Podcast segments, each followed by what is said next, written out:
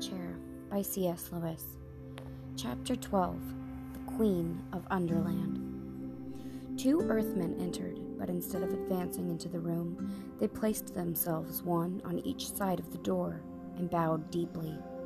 They were followed immediately by the last person whom anyone had expected or wished to see the Lady of the Green Kirtle, the Queen of Underland. She stood dead still in the doorway, and they could see her eyes moving as she took in the whole situation the three strangers, the silver chair destroyed, and the prince free, with a sword in hand. She turned very white, but Jill thought it was the sort of whiteness that comes over some people's faces, not when they are frightened, but when they are angry. For a moment, the witch fixed her eyes on the prince, and there was murder in them. Then she seemed to change her mind. Leave us, she said to the two earthmen, and let none disturb us till I call, on pain of death. The gnomes padded away obediently, and the witch queen shut and locked the door. How now, my lord prince? she said. Has your nightly fit not yet come upon you, or is it over so soon? Why stand you here unbound? Who are these aliens? And is it they who have destroyed the chair, which was your only safety? Prince Rilian shivered as she spoke to him. No wonder. It is not easy to throw off, in half an hour, an enchantment which has made one a slave for ten years.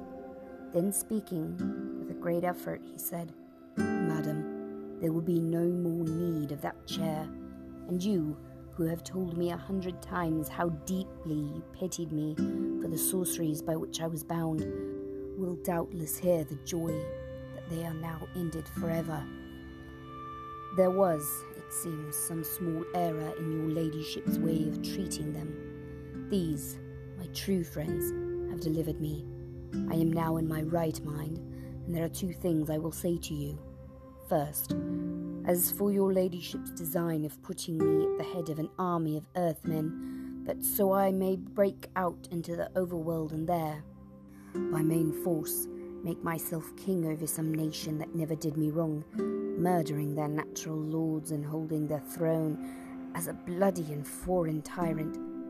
Now that I know myself, I do utterly abhor and renounce it as plain villainy. And second, I am the king's son of Narnia, Rilian, the only child of Caspian, tenth of that name, whom some call Caspian the seafarer. Therefore, madam, it is my purpose, as it is also my duty, to depart suddenly from your highness's court into my own country. Please it to you grant me and my friends safe conduct and a guide through your dark realm. Now the witch said nothing at all, moved gently across the room, always keeping her face and eyes very steadily toward the prince. When she had come to a little ark set in the wall not far from the fireplace, she opened it and took out first a handful of green powder. This she threw in the fire. It did not blaze much, but a very sweet and drowsy smell came from it. And all through the conversation which followed, that smell grew stronger and filled the room made it harder to think. Secondly, she took out a musical instrument, rather like a mandolin. She began to play it with her fingers, a steady, monotonous thrumming that you didn't notice after a few minutes. But the less you noticed it, the more it got into your brain and your blood. This also made it hard to think. After she had thrummed for a time, and the sweet smell was now strong, she began speaking in a sweet, quiet voice. Narnia, she said. Narnia. I have often heard your lordship utter that name in your ravings. Dear prince, you are very sick. There is no land called Narnia. There is, though, ma'am, said Puddleglum. You see, I happen to have lived there all my life. Indeed, said the witch. Tell me, I pray you, where that country is. Up there, said Puddleglum, stoutly pointing overhead. I. I don't know exactly where. How? said the Queen, with a kind, soft, musical laugh. Is there a country up there among the stones and water on the roof? No, said Puddleglum, struggling a little to get his breath. It's an overworld. And what where, pray, is this? How do you call it? Overworld? Oh, don't be so silly, said Scrub, who was fighting hard against the enchantment of the sweet smell and the thrumming. As if you didn't know. It's up above, up where you can see the sky and the sun and the stars. Why, you've been there yourself. We met you there. I cry you mercy, little brother, laughed the witch. You couldn't have heard a lovelier laugh. I have no memory of that meeting, but we often meet our friends in strange places when we dream. And unless all dreamed alike, you must not ask them to remember it. Ma'am, said the prince sternly, I have already told your grace that I am the king's son of Narnia. And shalt be, my dear friend, said the witch in a soothing voice, as if she was humoring a child. Shalt be king of many imagined lands in thy fancies. We've been there too, snapped Jill. She was very angry because she could feel enchantment getting hold of her every moment. But of course, the very fact that she could still feel it showed that it had not yet fully worked. And thou art Queen of Narnia too, I doubt not, pretty one, said the witch in the same coaxing, half mocking tone. I'm nothing of the sort, said Jill, stamping her foot. We come from another world. Why, this is a prettier game than the other, said the witch. Tell us, little maid, where is this other world? What ships and chariots go between it and ours? Of course, a lot of things darted into Jill's head at once experiment house, Adela Pennyfather, her own home, radio sets, cinemas, cars, airplanes, ration books, queues, but they seemed dim and far away. Thrum, thrum, thrum, with the string of the witch's instrument. Jill couldn't remember the names of the things in our world, and this time it didn't come into her head that she was being enchanted, for now the magic was in its full strength. And of course, the more enchanted you get, the more you feel that you are not enchanted at all. She found herself saying, and at the moment it was a relief to say, No, I suppose that other world must be all a dream. Yes, it is all a dream, said the witch, always thrumming. Yes, all a dream, said Jill. There never was such a world, said the witch. No, said Jill and Scrub, never such a world. There never was any world mine, said the witch. There never was any world but yours, they said.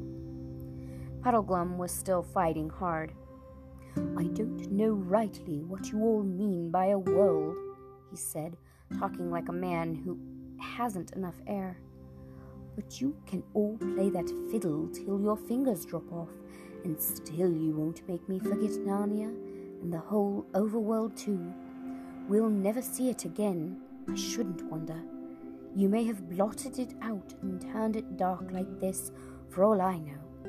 Nothing more likely, but I know I was there once. I've seen the sky full of stars, I've seen the sun coming up out of the sea of a morning and sinking behind the mountains at night.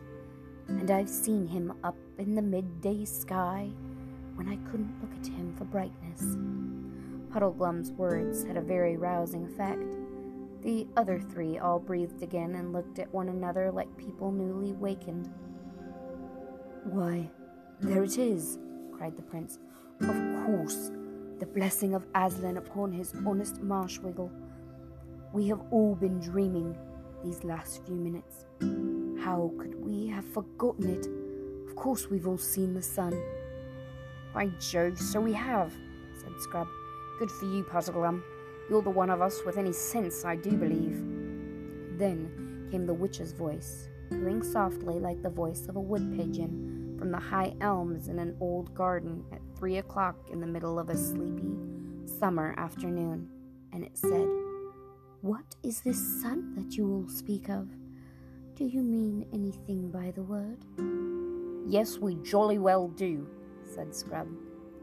Can you tell me what it's like? asked the witch. Thrum, thrum, thrum, went the strings. Please, it's your grace, said the prince very coldly and politely. You see that lamp? It is round and yellow and gives light to the whole room, and hangeth moreover from the roof. Now that thing which we call the sun is like the lamp, only far greater and brighter. It giveth light to the whole overworld, and hangeth in the sky. Hangeth from what, my lord? asked the witch. And then, while they were all still thinking how to answer her, she added, with another of her soft silver laughs, You see, when you try to think out clearly what this sun must be, you cannot tell me. You can only tell me it is like the lamp. Your sun is a dream, and there is nothing in that dream that was not copied from the lamp. The lamp is the real thing. The sun is but a tale a children's story. Yes, I see now, said Jill in a heavy, hopeless tone. It must be so. And while she said this, it seemed to her to be very good sense. Slowly and gravely, the witch repeated, There is no sun. And they all said nothing. She repeated in a softer and deeper voice, There is no sun. After a pause and after a struggle in their minds, all four of them said together, You are right, there is no sun. It was such a relief to give in and say it. There never was a sun, said the witch. No, there never was a sun, said the prince, and the marshwiggle, and the children. For the last few minutes, Jill had been feeling that there was something she must remember at all costs, and now she did But it was dreadfully hard to say it. She felt as if huge weights were laid on her lips. At last, with an effort that seemed to take all the good out of her, she said, There's Aslan. Aslan, said the witch, quickening ever so slightly the pace of her thrumming. What a pretty name. What does it mean? He's the great lion who called us out of our own world, said Scrub. He sent us into this to find Prince Rilian. What is a lion? asked the witch. Oh, hang it all, said Scrub. Don't you know? How can we describe it to her? Have you ever seen a cat? Surely, said the queen. I love cats. Well, a lion is like a little bit, only a little bit, mind you, like a huge cat with a mane. At least, it's not like a horse's mane. You know, it's it's more like a judge's wig, and it's yellow and terrifically strong. The witch shook her head. I see, she said, that we should do no better with your lion, as you call it, than we did with your sun. You've seen lamps, and so you imagined a bigger and better lamp and called it the sun. You've seen cats, and now you want a bigger and better cat, and it's to be called a lion. Well, 'tis a pretty make believe, though to say truth, it would suit you all better if you were younger. And look how you can put nothing into your make believe without copying it from the real world, this world of mine, which is the only world. But even you children are too old for such play. As for you, my lord prince, art a man full grown, fie upon you. Are you not ashamed of such toys? Come, all of you, put away these childish tricks I have work for all of you in the real world. There is no Narnia, no overworld, no sky, no sun, no Aslan. And now, to bed all, and let us begin a wiser life tomorrow. But first, to bed, to sleep. Deep sleep, soft pillows, sleep without foolish dreams. The prince and the two children were standing with their heads hung down their cheeks flushed, their eyes half closed, the strength all gone from them, the enchantment almost complete. But Puddleglum, desperately gathering all his strength, walked over to the fire. Then he did a very brave thing. He knew it wouldn't hurt him quite as much as it would hurt a human, for his feet, which were bare, were webbed and hard and cold blooded like a duck's, but he knew it would hurt him badly enough, and so he did it. With his bare foot, he stamped on the fire, grinding a large part of it into ashes on the flat hearth. And three things happened at once. First, the sweet, heavy smell grew very much less, for though the whole fire had not been put out, a good bit of it had, and what remained smelled very largely of burnt marshwiggle, which is not at all an enchanting smell. This instantly made everyone's brain far clearer. The prince and the children held up their heads again and opened their eyes. Secondly, the witch, in a loud, terrible voice, utterly different from all the sweet tones she had been using up till now, called out, What are you doing? Dare to touch my fire again, mud filth, and I'll turn the blood to fire inside your veins. Thirdly, the pain itself made Puddleglum's head, for a moment, perfectly clear, and he knew exactly what he really thought. There is nothing like a good shock of pain for dissolving certain kinds of magic. One word, ma'am, he said, coming back from the fire, limping because of the pain. One word. All you've been saying is quite right. I shouldn't wonder. I am a chap who always liked to know the worst and then put the best face I can on it. So I won't deny any of what you said, but there's one thing more to be said, even so.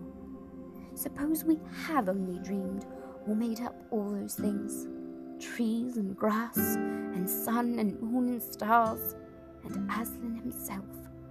Suppose we have, and all I can say is that, in that case, the made up seems a good deal more important than the real ones. Suppose this black pit of a kingdom of yours is the only world. Well, it strikes me as a pretty poor one, and that's a funny thing when you come to think of it. We're all babies making up a game, if you're right. But four babies playing a game can make a play world which licks your real world hollow. That's why I am going to stand by the play world. I am on Aslan's side, even if there isn't any Aslan to lead it. I'm going to live as like a Narnian as I can, even if there isn't any Narnia. So, thanking you kindly for your supper. If these two gentlemen and the young lady are ready, we are leaving your court at once and setting out in the dark to spend our lives looking for Overland. Not that our lives will be very long, I should think, but that small loss of the world's as dull a place as you say. Oh, hurrah, good old Puddleglum! cried Scrub and Jill, but the prince shouted suddenly, Where? Look out to the witch! When they did look, their hair nearly stood on end. The instrument dropped from her hands. Arms appeared to be fastened to her side. Her legs were intertwined with each other, and her feet had disappeared. The long green train of her skirt thickened and grew solid and seemed to be all one piece with the writhing green pillar of her interlocked legs and that writhing green pillar was curving and swaying as if it had no joints, or else were all joints. Her head was thrown far back, and while her nose grew longer and longer, every other part of her face seemed to disappear, except her eyes. Huge flaming eyes they were now, without brows or lashes. All this takes time to write down. It happened so quickly, that there was only just time to see it.